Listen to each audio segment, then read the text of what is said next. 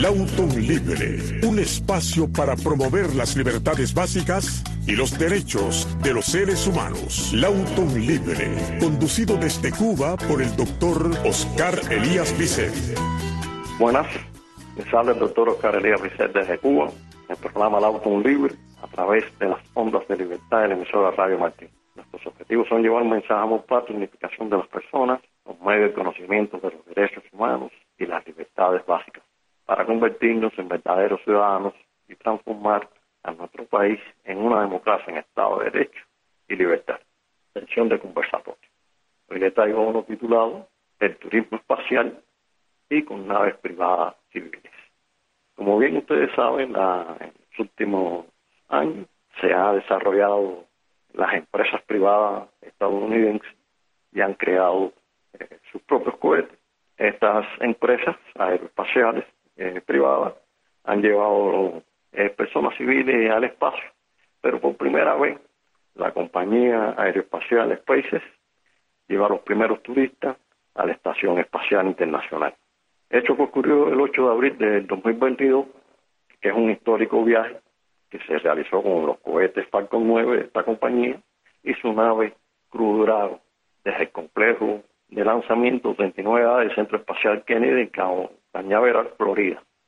La nave eh, llegó a la, espacial, a la Estación Espacial Internacional al otro día y la importancia de todo esto es que eh, se está desarrollando ese turismo eh, de civiles hacia el espacio, que es muy importante en estos días, porque a vez de esta tensión por la guerra siempre hay fricciones y en la Estación Espacial Internacional, como ustedes bien saben, está eh, compuesta eh, por varios países, los principales son eh, Estados Unidos y Rusia, y bueno, estos problemas de la guerra en Ucrania ha llevado a que se impongan sanciones al gobierno ruso por las graves violaciones de los derechos humanos y los crímenes de guerra que ha cometido.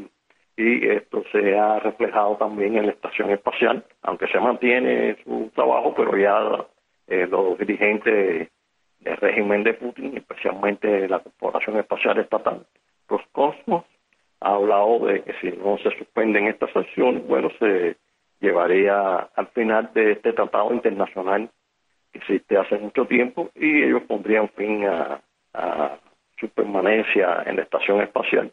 Y como bien ustedes saben, eh, los equipos de ellos son los que eh, mantienen en posesión eh, la estructura total de la estación espacial y le dan el, impulso para navegar por el espacio. Claro, sabemos que esta amenaza, aunque ellos la lleven a cabo, la estación espacial no va a caer, porque ya el mismo eh, Elon Musk de SpaceX eh, ofreció eh, sus naves espaciales, como esta, la Cruz Drago, para guiar a la Estación Espacial Internacional, y esta no caerá en la tierra, mucho menos en ningún país caerá en, si caería, caería en el océano.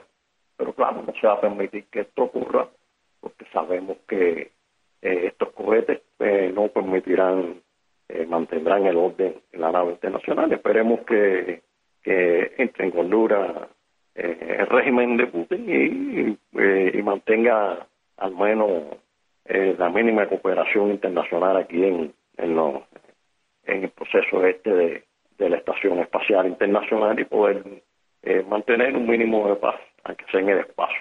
Que la guerra no sea llevada al espacio porque queremos que ese espacio que se disfrute por los turistas sea la expresión eh, del amor al prójimo y a la libertad y que eh, puedan disfrutar la humanidad de la paz, pero con libertad en el espacio. Por eso nos negamos a que la tiranía de Putin imponga su voluntad en el espacio, igual que China, que es un país totalitario, y que esa imposición de la falta de libertad no se lleva al como para poder, eh, cuando se desarrolle todo este proceso de, las naves eh, viajando hacia la Luna y Marte, que será en, los en los próximos años a través de la operación Artemisa cuando se haga, eh, se lleve la libertad y respeto de los derechos humanos básicos y esto haga que la convivencia en el espacio sea verdaderamente amorosa en el respeto de la dignidad de los seres humanos.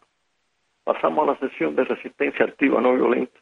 Le traigo uno titulado La solidaridad mundial y los derechos humanos, basado en el libro de la dictadura a la democracia hecha y otros autores de esta teoría, que no los mencionamos porque ya sabemos, eh, ustedes los conocen, como es Mahatma Gandhi, Martin Luther King, Henry Thoreau, León Tolstoy. Estas grandes figuras son las que eh, han dado un enfoque teórico y práctico en la vida de cómo desarrollarnos eh, ante la injusticia, ante una tiranía, eh, que debemos hacer para poder llevar adelante la libertad y el respeto de los derechos humanos de los pueblos. Como bien sabemos todos, la Declaración Universal de Derechos Humanos es un documento universal que se realizó en 1948 para poder llevar una tranquilidad a los pueblos del mundo y que no exista la rebelión por la falta de derechos humanos. Cuando eh, la Carta del Objetivo es ese, que, que todos los pueblos eh, sepan que existe un mínimo de derechos humanos que ha de cumplirse para evitar la rebelión de los pueblos. Pero recuerden bien que en cuestiones de historia eh, todo esto es pequeño en sentido de tiempo, es corto. ¿Por qué? Porque no es lo mismo la vida de las personas que la vida de los estados. Y a pesar de de tener pocos años de crear la, la Carta de Derechos Humanos y sus pactos internacionales, civiles y políticos y económicos, culturales y sociales, eh, todavía hay muchos países que eh, no llevan el cumplimiento de estos derechos. Incluso algunos le dan más importancia a otros derechos que, que son importantes, pero no, no son tan inalienables como esto que siempre hemos hablado de los derechos humanos básicos y las libertades fundamentales, principalmente las dictaduras totalitarias como la eh, castrocomunismo, tratan de, decir que sí que cumplen los derechos humanos, pero se refieren más bien a los derechos sociales y económicos, pero no tanto eh, los derechos eh, civiles y políticos. No obstante, sabemos muy bien que la dictadura castrocomunista no cumple casi eh, podemos ponerle, asegurar que no cumple con ninguno de los 30 artículos de la Declaración Universal de los Derechos Humanos. Recordemos que en los derechos humanos básicos que se había reflejado en esa declaración, eh, los países comunistas de aquella época impusieron otros derechos, que son los derechos sociales y culturales, para menoscabar estos derechos inalienables de la persona y no se y tergiversar todo el proceso. No obstante, es importante que existe esta declaración universal porque al menos está reflejado que existen derechos humanos básicos que no se pueden violentar porque llevarían a la destrucción eh, de la persona o al menos eh, desde el punto de vista eh, como ser humano la dignidad se vería socavada. Y como ustedes bien saben, estos derechos humanos inalienables o básicos o libertades fundamentales son la libertad de expresión, la libertad de hablar, la libertad de, prensa, la libertad religiosa, la libertad de reunión y asociación y un juicio justo e imparcial eh, el cumplimiento del debido proceso llevan a que estos derechos fundamentales eh, no se deban de violar por el gobierno. Eh, hay que poner en las constituciones de todos los países un freno a que se viole estos derechos básicos de las personas. Incluso estando en guerra, eh, no se debería prohibir estos derechos mínimos que tiene la, las personas para poder permanecer como seres humanos y no como objetos, ser derechos de sujeto y no cosas. Por eso, aunque existan guerras, no deben de violarse estos derechos, aunque muchos países, en toda, incluso todos los países, todos los estados, eh, tienen en sus constituciones eh, eh, que pueden quitar estos derechos por un tiempo X para poder controlar en situaciones esta de guerra o de disturbios en la, en la sociedad, poder controlar esta situación y imponer una, un toque de queda, una tiranía que violenta estos derechos, pero que es para eh, limitar las violaciones graves que se ocurran en ese momento por estar en una situación grave como la guerra.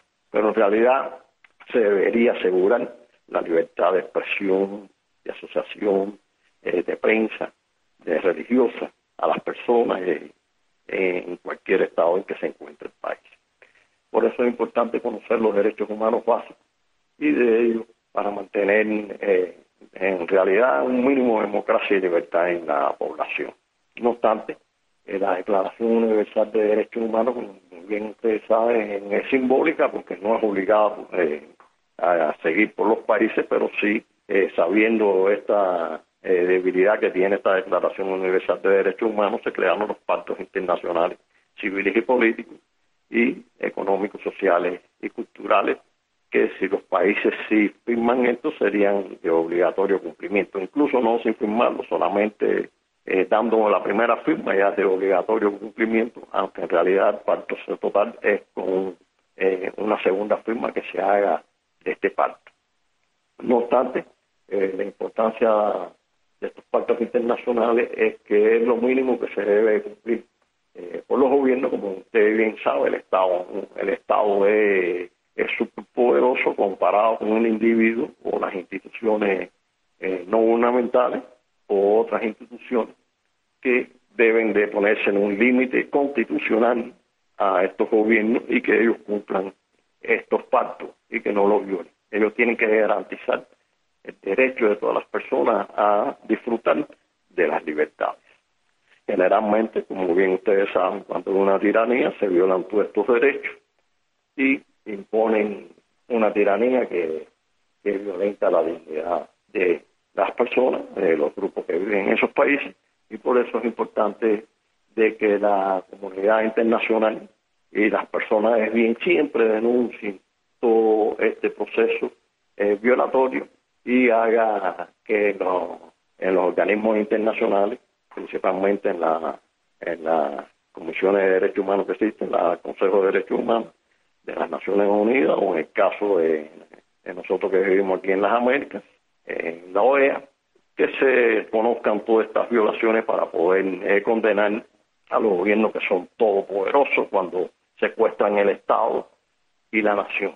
Principalmente el ejemplo claro lo tenemos aquí en Cuba cuando existía el comunismo en Europa Oriental. Y esto conllevó a que eh, se sancionara varias veces al régimen castrista por las violaciones de los derechos humanos. Incluso a pesar eh, del tiempo haber corrido tanto, aún existen graves violaciones de los derechos humanos que las vimos ahora cuando el 11 de julio un grupo de cubanos, el pueblo cubano salió a las calles a protestar en, casi todas las provincias del país por la falta de derechos humanos y de libertad. Y el, régimen de Castro Díaz Canel, eh, especialmente Díaz Canel, dio la orden de combate, que sabemos que para él dar la orden de combate tiene que haberla discutido en el Partido Comunista de Cuba, en su buró político y, eh, aceptar esa propuesta, porque él está subordinado a ese buró, al buró político. No él no tiene la libertad total para independencia para poder eh, hablar libremente como eh, jefe de Estado. El Partido Comunista en Cuba es el que eh, tiene secuestrada a la nación a través de tomar el Estado y toda la estructura administrativa del país.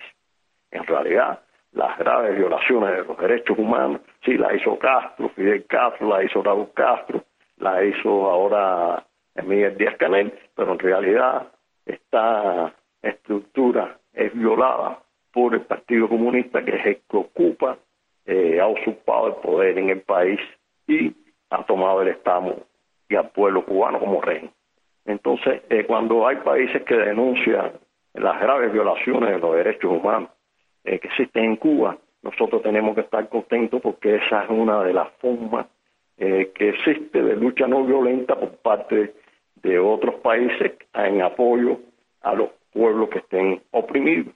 Y la importancia de eso es para que se oiga internacionalmente de que existen estas violaciones en los países y que deben de, de mejorarlas o ese, gobierno desaparecer hasta que se instaure una democracia con libertad para garantizar esos derechos. Por eso eh, el esquema de denuncia eh, mundial realizado tanto por la Unión Europea como por los Estados Unidos recientemente eh, es muy importante porque refleja una solidaridad con el pueblo cubano y condena las violaciones graves de los derechos humanos que se están cometiendo en Cuba.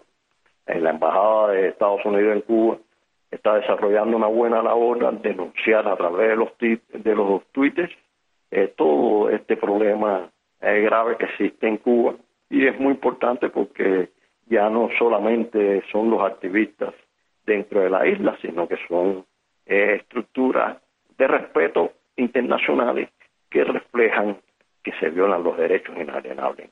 Todos debemos luchar por los derechos humanos básicos para que poder vivir en libertad y como único lo podemos hacer es a través eh, de la lucha no violenta que trae menos lesiones para el pueblo, eh, menos derramamiento de sangre, aunque pudieran existir por parte de la estructura de poder que lo haga, pero en sí los activistas no violentos llevarán su amor, llevarán el respeto a la dignidad humana para lograr ese cambio en Cuba de forma no violenta para instaurar el Estado de Derecho y una república libre. Pasamos a la frase internacional. Hoy le traigo una de Publio Cornelio Tácito, escritor romano que nació en el 55 y murió en el 117 de Cristo. Y nos dice, llaman falsamente a una servidumbre miserable.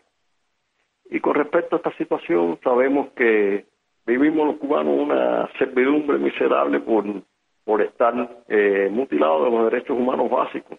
Y esto eh, también se ha reflejado en otras naciones, como es el caso de, Rusia, a través del régimen de Putin. Y sabemos que esta alianza de, Cuba y Rusia ha llevado también a aumentar la servidumbre en ambos países, especialmente en Cuba. Y también se ve una sumisión de, del régimen de Castro, Díaz Canel, con Rusia. Por eso el tema que les traigo hoy está muy relacionado con esto de la servidumbre miserable por las relaciones estas que han instaurado Díaz Canel y Putin.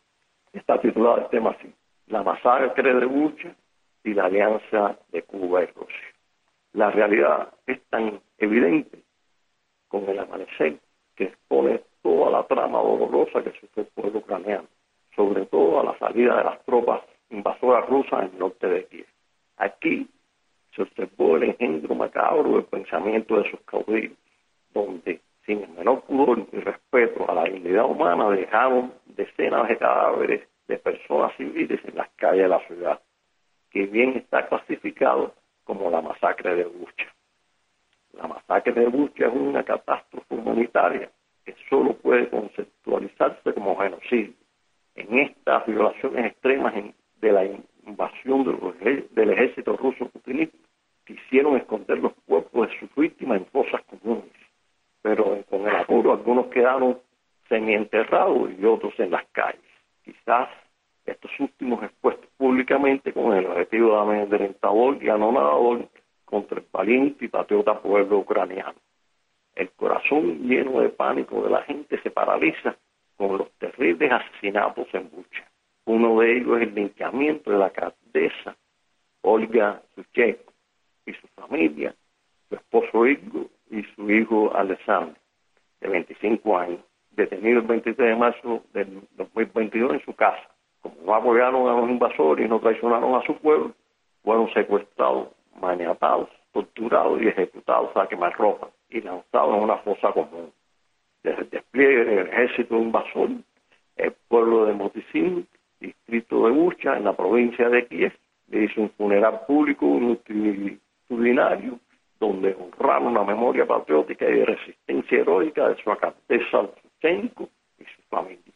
El ataque ruso ha dejado en destrucción generalizada decenas de ciudades ucranianas, sobre todo en la parte este del país y en especial la ciudad portuaria de Maripol, en la costa del Golfo de Azov, Aquí los heroicos ucranianos se han crecido como soldados de la libertad durante 50 días de guerra contra el invasor ruso y la resistencia diaria a la ocupación forzosa por las milicias prorrusas del Donbass desde el 2014. En el reciente ataque militar putinista han destruido el 90% de la ciudad de Mariupol símbolos tristes de esta acción guerrera son los derribos de un hospital infantil y un teatro de la ciudad, refugio de centenas de niños. Las autoridades ucranianas hablan de 20.000 muertos civiles. Como único los rusos lograron la superioridad militar fue por el uso del arma de exterminio masivo, la bomba química, aunque está pendiente de comprobación por fuentes independientes.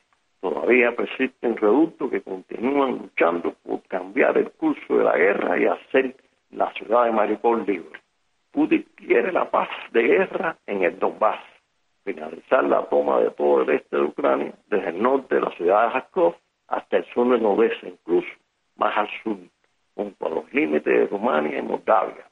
La ocupación de toda esa región antigua zarista llamada Novosiriya o Nueva Rusia y festejar el 9 de mayo del 2022 la derrota del nazismo en la Segunda Guerra Mundial, su victoria física, para después, con la posesión de todo el territorio soberano de Ucrania, completar su visión geopolítica de la nueva Rusia. Muchas personas y gobiernos de Europa Oriental están temerosas de ser los próximos en la lista de Putin, entre ellos Lituania, Letonia, Estonia y Polonia. Aunque hay países neutrales como Georgia, Moldavia, Finlandia y Suecia que ven a verdadero enemigo en su vecino codicioso de tierra y para salvar su integridad territorial y soberanía nacional se apresuran para formar parte de la organización del Tratado Atlántico Norte, OTAN.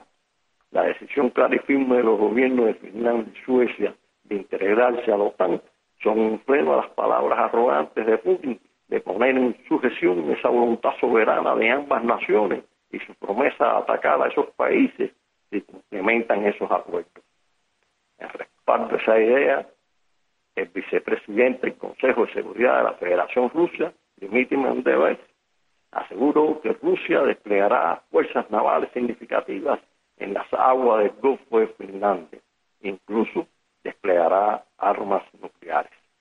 Estos 50 días de guerra en Rusia contra Ucrania se resaltan los viejos fantasmas de la brutalidad del régimen de Putin, los crímenes de guerra, genocidio, el uso de la bomba, exterminios masivos durante la dramática situación de Chechenia y Siria, crímenes evidentes en las ciudades de Mariupol y Bucha, por los delitos en esas últimas ciudades del distrito de la provincia de Kiev, fueron condenados en la Asamblea General de las Naciones Unidas y, expulsaron a Rusia del Consejo de Derechos Humanos de la ONU. La Cuba socialista es un anacrónico y arcaico aliado de la dictadura de Putin.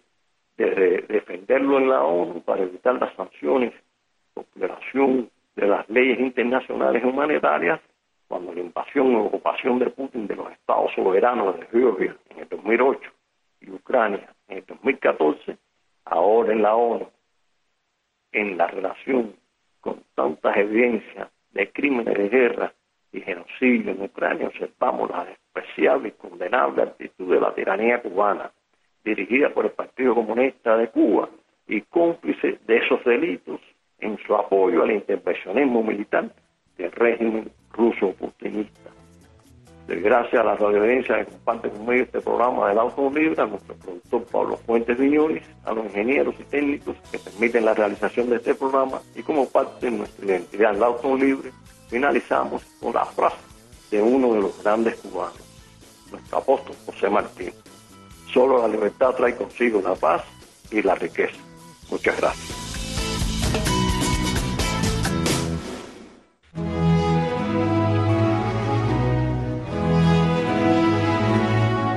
Esta es una pausa para la meditación.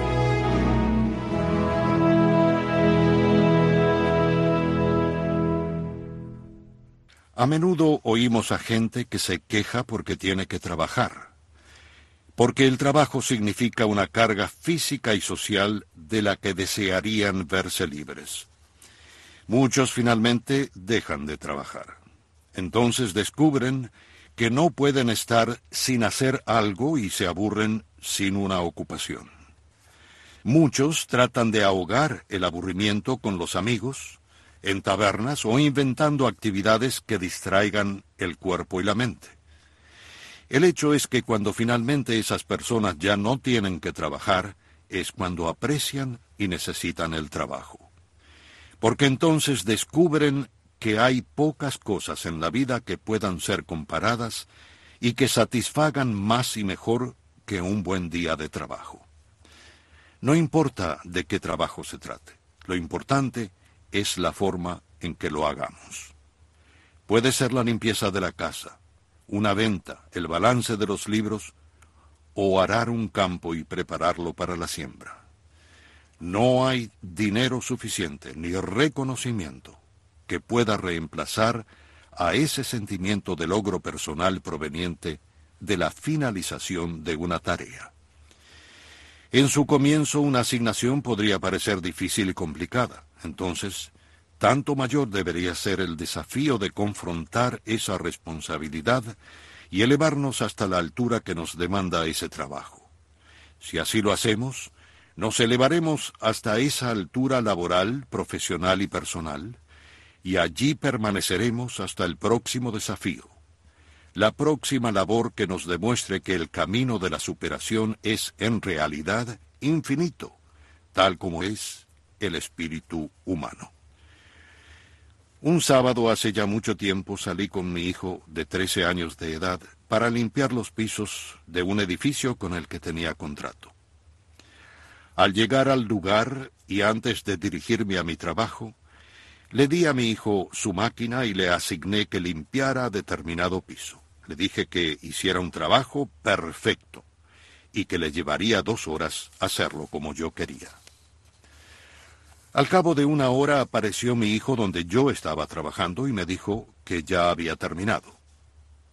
Le contesté que era imposible que hubiera hecho el trabajo que yo quería que hiciera en tan solo una hora. Bueno, ven a verlo, me dijo. Y fuimos a ver. No estaba mal, pero no era el trabajo perfecto que yo le había encomendado. Y así traté de explicárselo. Tienes que hacerlo de nuevo, le dije, y esta vez tiene que llevarte dos horas. Cuando termines, este piso tiene que estar tan limpio que puedas comer de él sin plato. Pasaron dos horas y finalmente apareció mi hijo, cansado y resignado. Fuimos a hacer la inspección. Esta vez el trabajo era perfecto. Le felicité y le dije que me sentía orgulloso de él. Ahora mi hijo tiene 54 años de edad, su propia familia y un próspero negocio, desarrollado y administrado por él mismo. Un sábado, estando de visita en su negocio, le pregunté, Mijo, ¿cómo, ¿cómo hiciste para organizar tan bien y tener un negocio tan próspero? A lo que él me contestó, Papá, ¿Recuerdas aquel sábado cuando muchacho que me llevaste a aquel edificio para que te ayudara con la limpieza de un piso? Allí fue donde aprendí la importancia y la satisfacción de un trabajo bien hecho. Ahora quiero que todo mi negocio sea como aquel piso. He ahí el milagro del trabajo. Al trabajar aprendemos, perfeccionamos nuestras habilidades y nos superamos. Al trabajar con otros desarrollamos la comprensión y la confianza. Nos sentimos recompensados y comprendemos el gozo del uso de nuestras facultades. En el trabajo arduo y creativo radica la redención de los pueblos. Trabajemos hoy de modo tal que podamos, no comer del piso que limpiemos, sino ponerle nuestra firma.